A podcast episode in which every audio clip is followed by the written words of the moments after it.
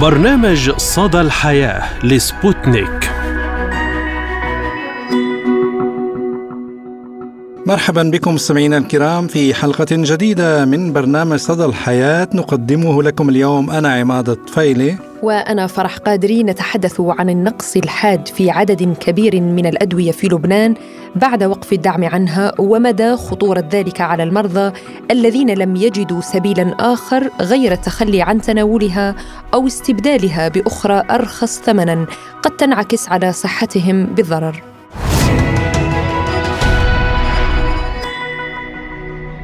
يعاني لبنان من أزمة اقتصادية ومعيشية هي الأسوأ في تاريخه حيث صنف البنك الدولي الأزمة اللبنانية من بين أسوأ عشر أزمات وربما من بين الثلاث الأسوأ عالميا منذ القرن التاسع عشر في حين كشفت لجنة الأمم المتحدة الاقتصادية والاجتماعية لغربي آسيا الإسكوا في تقرير لها عن ارتفاع نسبة الفقر في لبنان إلى أكثر من 82% بين السكان. في الوقت نفسه يشهد لبنان ارتفاعا كبيرا في أسعار الدواء بالإضافة إلى النقص الحاد في عدد كبير منها بعد وقف الدعم عنها وهو ما دفع بعدد كبير من الأسر إلى الاستعانة بالأدوية البديلة الأرخص ثمنا أو حتى التوقف عن تناول الأدوية بسبب عدم توفر السيولة المادية. وللأسف الشديد ازدادت معاناة اللبنانيين من انقطاع معظم الأدوية في الصيدليات منذ أواخر عام 2020 على الرغم من توقف الدعم الجزئي والكلي عنها بالإضافة إلى ارتفاع أسعارها بشكل يومي تماشيا مع الغلاء المعيشي ودولرة القطاعات وارتفاع الدولار. وهو ما يشكل عبئا ثقيلا على أصحاب الصيدليات والمرضى على حد سواء. وفي هذا السياق أعلن رئيس لجنة الصحة النيابية في لبنان بلال عبد الله في حديث لسبوتنيك أن الأموال المرصودة لشراء أدوية مرضى السرطان والأمراض المستعصية وغسيل الكلى شارفت على الانتهاء واصفا الوضع بالكارثي. وأوضح أن ذلك يرجع في الأساس إلى النقص في التمويل وتحول الاقتصاد اللبناني إلى اقتصاد كاش مدولر. وتجدر الإشارة إلى أن الانهيار المالي الذي بدأ في عام 2019 تسبب في خسارة العملة لأكثر من 90% من قيمتها وأصاب النظام المالي بالشلل وحرم المودعين من الوصول لمدخراتهم. وقال صندوق النقد الدولي مؤخرا إنه إذا استمر الوضع الراهن في لبنان بهذا الشكل فقد يصل الدين العام إلى 547% من الناتج المحلي الإجمالي بحلول عام 2027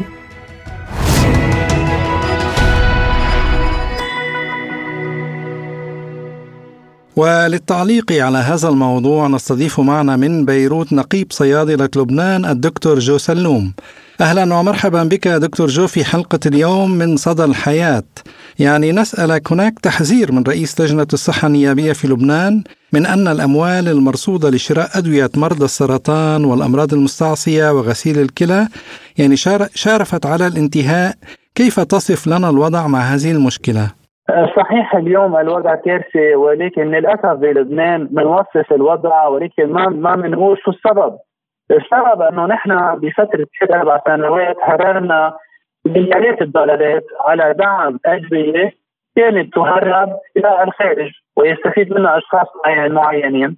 وللأسف ما لقينا متهم ما لقينا ملف آه، انفتح يمكن أو انتهى بهذا الموضوع. فبالتالي آه، اليوم هذا السبب الرئيسي هو فقدان الأدوية آه، الأموال المخصصة لدعم الدواء على التهريب إلى الخارج وافاده بعض الأشخاص. ونحن اليوم كمان نحن نقدر نامن آه، أموال دعم الدواء السرطان والأمراض المستعصية وغسيل الكلى يجب علينا أن نسترد هذه الأموال بهدرت إلى الخارج. وبالتالي اليوم معنا خيار آخر عندنا عندنا 240 ألف مريض سرطان في لبنان وأمراض مستعصية يحتاجون إلى أكثر من 50 إلى 60 مليون دولار شهريا. آه، يجب على السلطة والقضاء التحرك بتامين الأموال لهم من الأموال اللي إلى الخارج.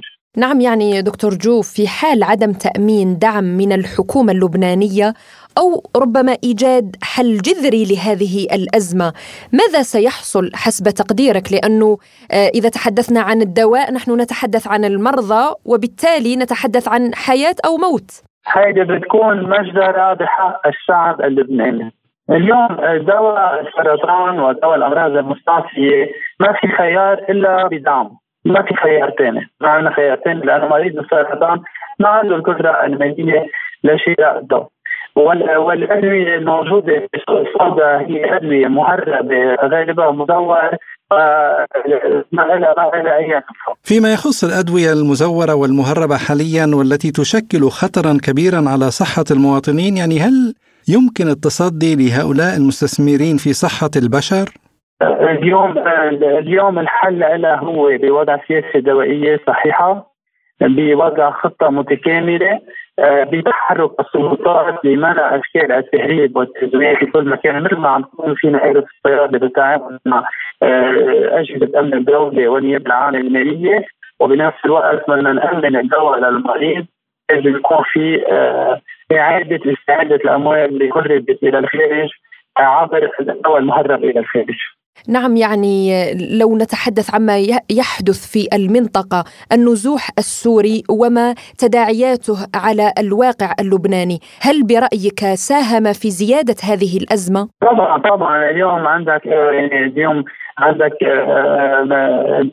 كمية كمية من من من من الطلب المتغير على الأدوية شتى أنواع الأدوية واليوم الموضوع التحدث اللي صاير في لبنان اليوم على صعيد الدواء عم بيساهموا فيه. طبعا في ظل هذا الوضع المزري يعني هل هناك دعم خارجي فعلي للبنان يعني من قبل المنظمات الدولية يعني في هذه الظروف العصيبة التي تمر بها البلاد؟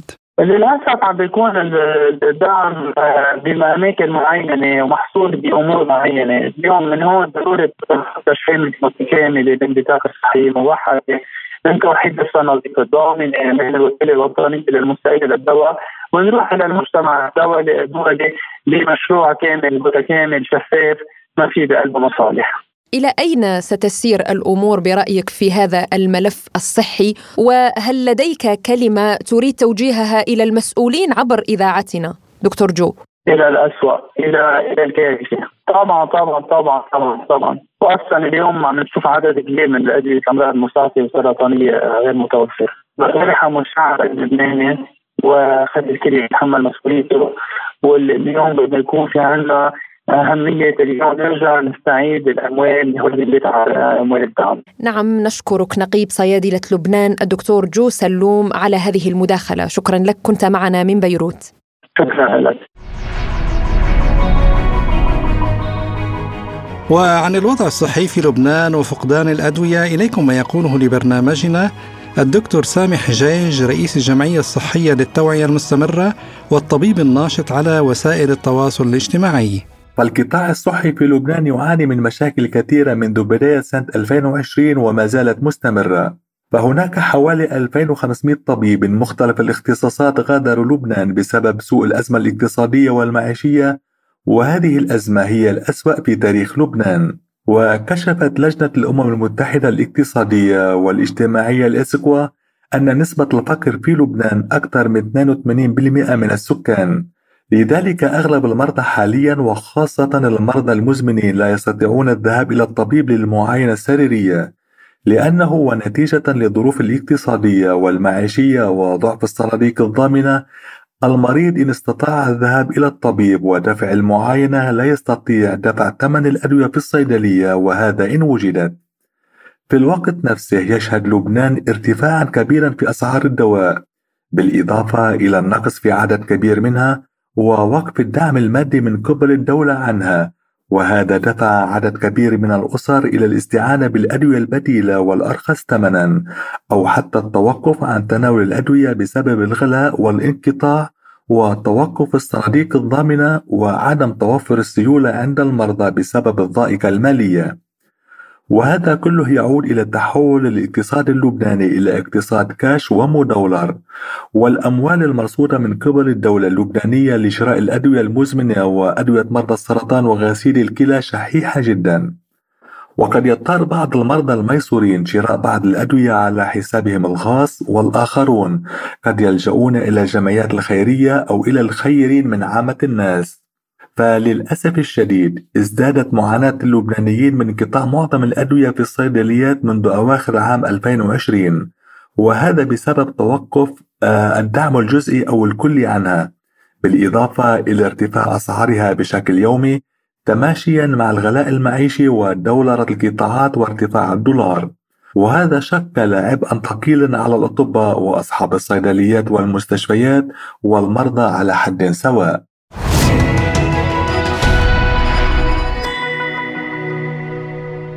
نواصل معكم مستمعينا الكرام حلقة اليوم من صدى الحياة بأخبار متنوعة ونترككم في البداية مع هذا التقرير.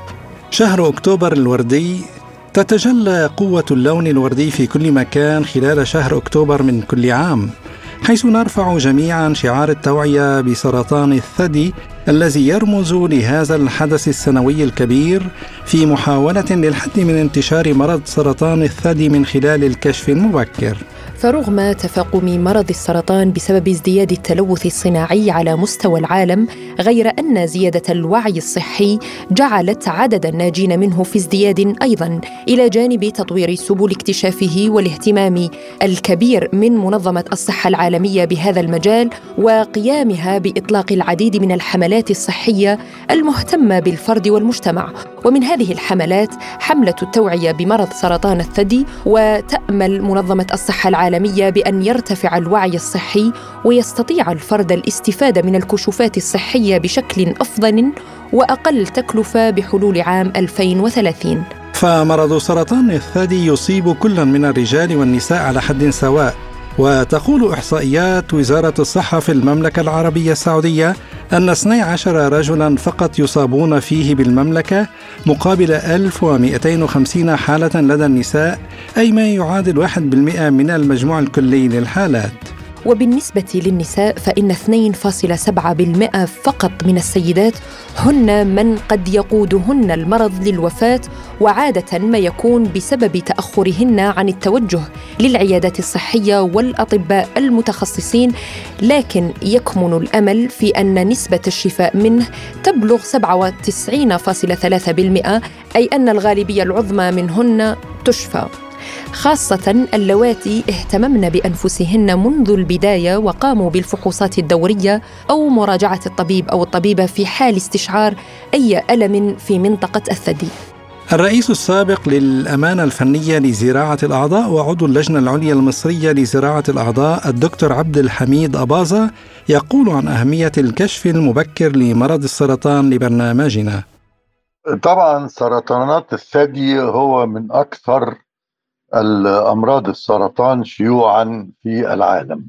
وسرطان الثدي ده آه، آه، بيبقى common في أي سن سواء الصغير أو الكبير. إنما طبعا كل ما السن يبقى كبير كل ما ال risk بالإصابة يكون أكتر.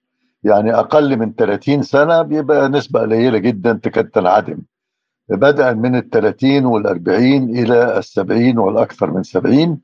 الإصابة بتبقى آه، أكثر بكتير. الكشف المبكر للسرطان آه، الثدي بيدي نتيجة علاج على مستوى عالي جدا لأنه آه، هو سرطان الثدي عادة بيبقى بدون أعراض.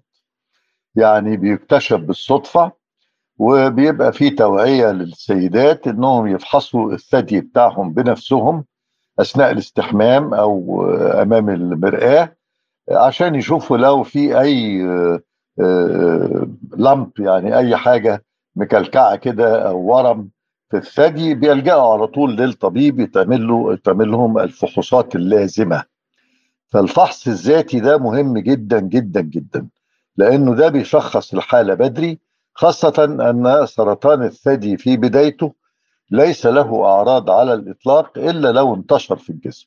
فالفحص الذاتي ده مهم جدا والفحص الدوري للسيدات لدى الأطباء طبيب أمراض النساء مهمه جدا جدا جدا. التشخيص المبكر بيدينا نتيجة بتصل إلى أكثر من 90 95% لأنه الورم بيتشال والمريض بياخد أو المريضة بتاخد إشعاع علاج إشعاعي ثم علاج كيماوي لفترات قصيرة وينتهي الموضوع تماما. فبالتالي التشخيص المبكر في سرطان الثدي من السرطانات التي يتم علاجها بالكامل وليس هناك منها أي خطورة على الإطلاق. لكن زي ما قلنا لازم يتشخص بدري خاصة أنه ليس هناك أعراض إلا وجود ورم بالثدي. أورام الثدي مش ضروري كلها تكون سرطان. يعني ممكن الورم ما يبقاش سرطان يبقى عبارة عن أكياس يبقى عبارة عن غدد ملتهبة يبقى عبارة عن أكياس دهنية يبقى عبارة عن أورام حميدة. الطبيب طبعا هو اللي بيشخص وبالذات يكون الورم مش جامد طري وبيتحرك في الثدي. إذا كان ناشف جامد وثابت يبقى دي طبعا تدي مؤشر للسرطان.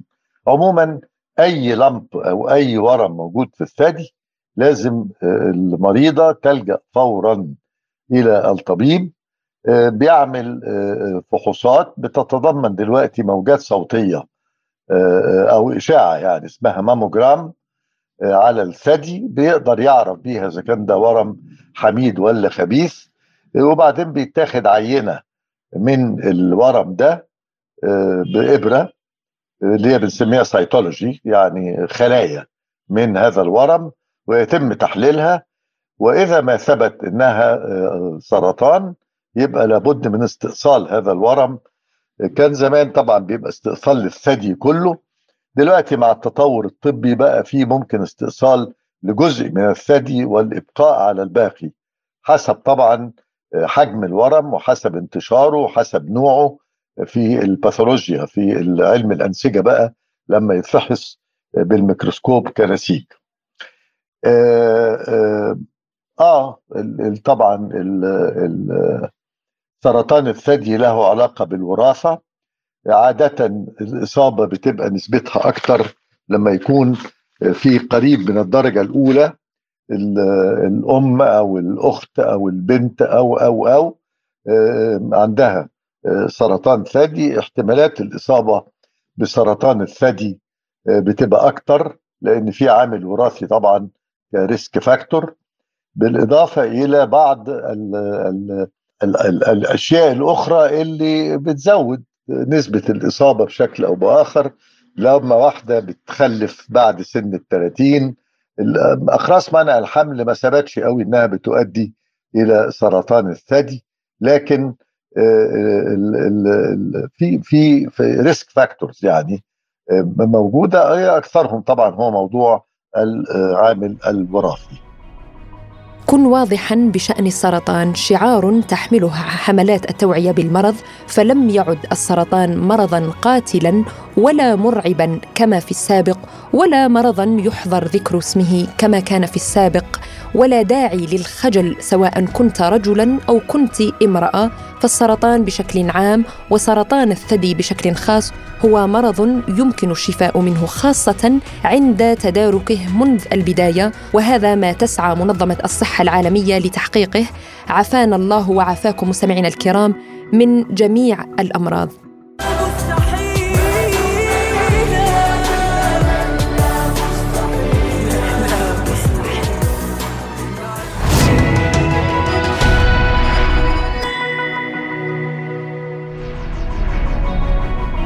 ونبقى في لبنان. الأمم المتحدة تقول إنه نحو أربعة ملايين شخص في لبنان بحاجة إلى مساعدات إنسانية. قال عمران رضا منسق الأمم المتحدة للشؤون الإنسانية في لبنان إن نحو أربعة ملايين نسمة يحتاجون إلى الغذاء والمساعدات مشيرا إلى أن لبنان يواجه واحدة من أسوأ الأزمات الإنسانية بالعالم.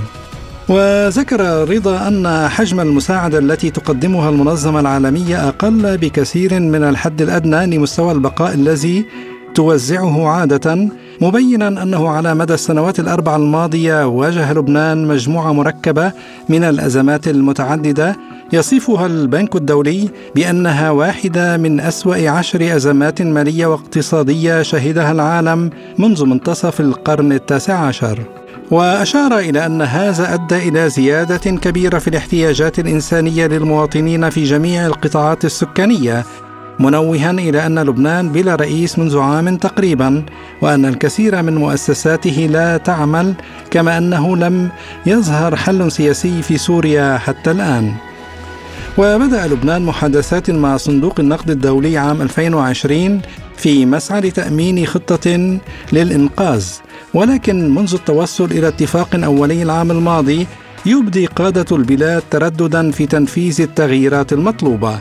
وتشير تقديرات الأمم المتحدة إلى أن حوالي ثلاثة مليون وتسعمائة ألف شخص في حاجة إلى مساعدات إنسانية في لبنان بما في ذلك أكثر من مليوني لبناني وحوالي مليون ونصف سوري و180 ألف لاجئ فلسطيني وأكثر من 31 ألف فلسطيني من سوريا و81 ألف مهاجر. وفي خبر مؤسف آه، نعت قناة سكاي نيوز عربية الإعلامية القديرة جيزيل خوري التي وافتها المنية صباح اليوم الأحد في منزلها ببيروت عن عمر يناهز 62 عاما بعد إصابتها بمرض السرطان ونحن بدورنا من وكالة سبوتنيك ننقل إلى أهلها ومحبيها تعازينا الحارة.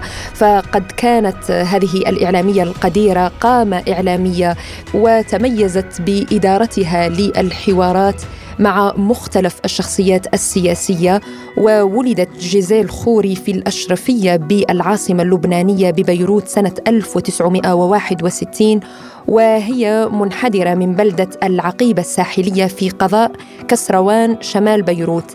فبعد دراسات في الإعلام والتاريخ بدأت الراحلة جيزيل خوري مشوارها الصحفي والإعلامي الطويل مع المؤسسة اللبنانية للإرسال LBC في منتصف الثمانينات وقدمت على هذه الشاشة المحلية مجموعة من البرامج الثقافية والوثائقية والسياسية من أبرزها برنامج حوار العمر في أواسط التسعينات والذي حققت فيه نجاحا كبيرا من خلال حواراتها مع بعض من ألمع الأسماء الفنية والثقافية والسياسية في لبنان والعالم العربي ولروحها السلام والرحمة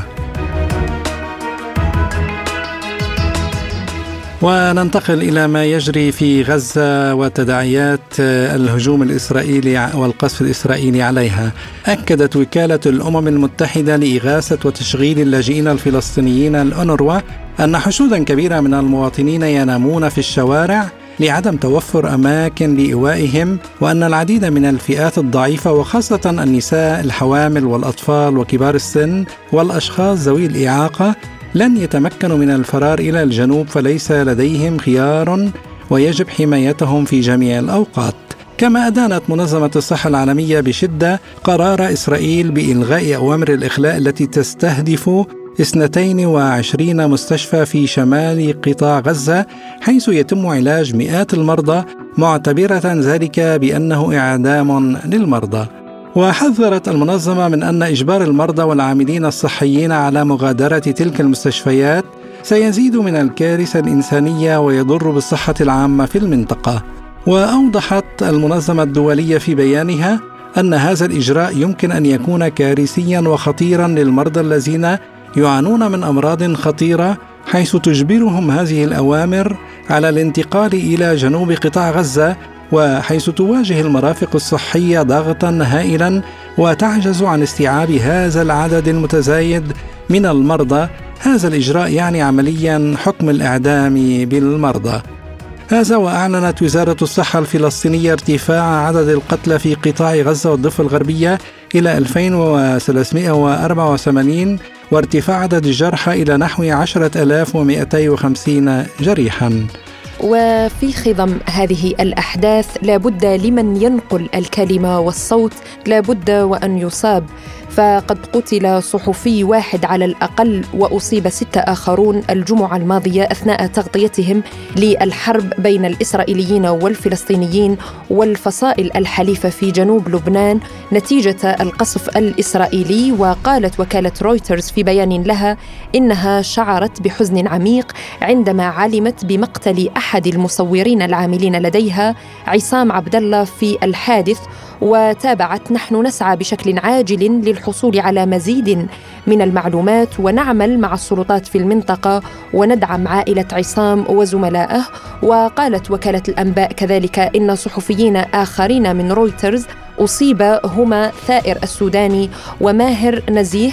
وكذلك ذكرت قناة الجزيرة بشكل منفصل أن اثنين من صحفييها إيلي براخيا والمراسلة كارمن جوخدار أصيبا بجروح وأكدت كذلك وكالة الأنباء الفرنسية أن اثنين من صحفييها أصيبا كذلك.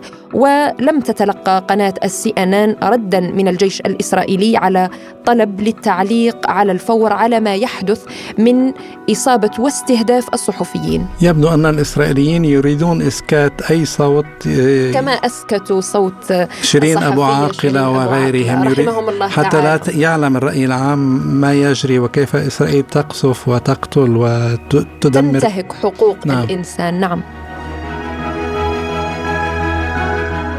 وضمن أساليب إسكات وإغلاق الأفواه وعما يحدث في غزة عمدة نيس يخير اللاعب الرياضي الجزائري عطال بين الاعتذار أو الطرد فقد هدد عمدة نيس الفرنسية الدولي الجزائري يوسف عطال بالطرد من نادي نيس بسبب تضامنه مع الشعب الفلسطيني وفي تغريدة له على منصة إكس كتب العمدة إذا لم يقدم يوسف عطال اعتذاره وتوضيحاته بشأن دعم فلسطين ولم يقم بإدانة حماس التي وصفها عمدة نيس بالحركة الإرهابية فلا مكان له في نادينا بعد الآن. للأسف الشديد هذه الدول الأوروبية الغربية التي تدعي الدفاع عن حقوق الإنسان والديمقراطية يعني عندما يتعلق الأمر بإسرائيل تنسى أن هناك آه، حرية تعبير وغيره ويمنعون حتى المواطنين العاديين من تأييد الفلسطينيين وإدانة الجرائم الإسرائيلية.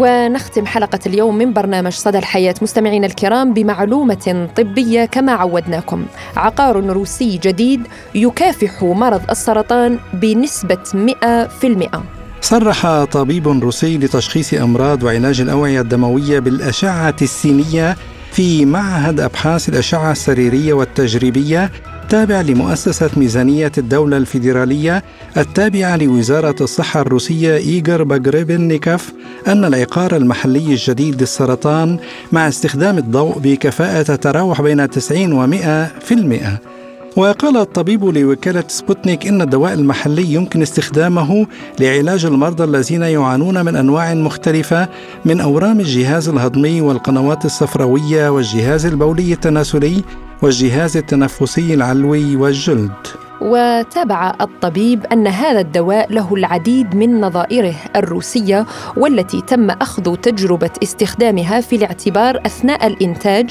ووفقا له فإن المرضى يتحملون الدواء جيدا وليس له آثار جانبية خطيرة. ووفقا للطبيب فإن موانع الاستعمال الوحيدة هي مرض البورفيرين وهو أمر نادر في روسيا. وبهذا نصل وإياكم مستمعينا الكرام إلى ختام حلقة اليوم من صدى الحياة. كنا فيها معكم أنا فرح قادري. وأنا عماد الطفيلي وشكرا لإصغائكم وإلى اللقاء. إلى اللقاء.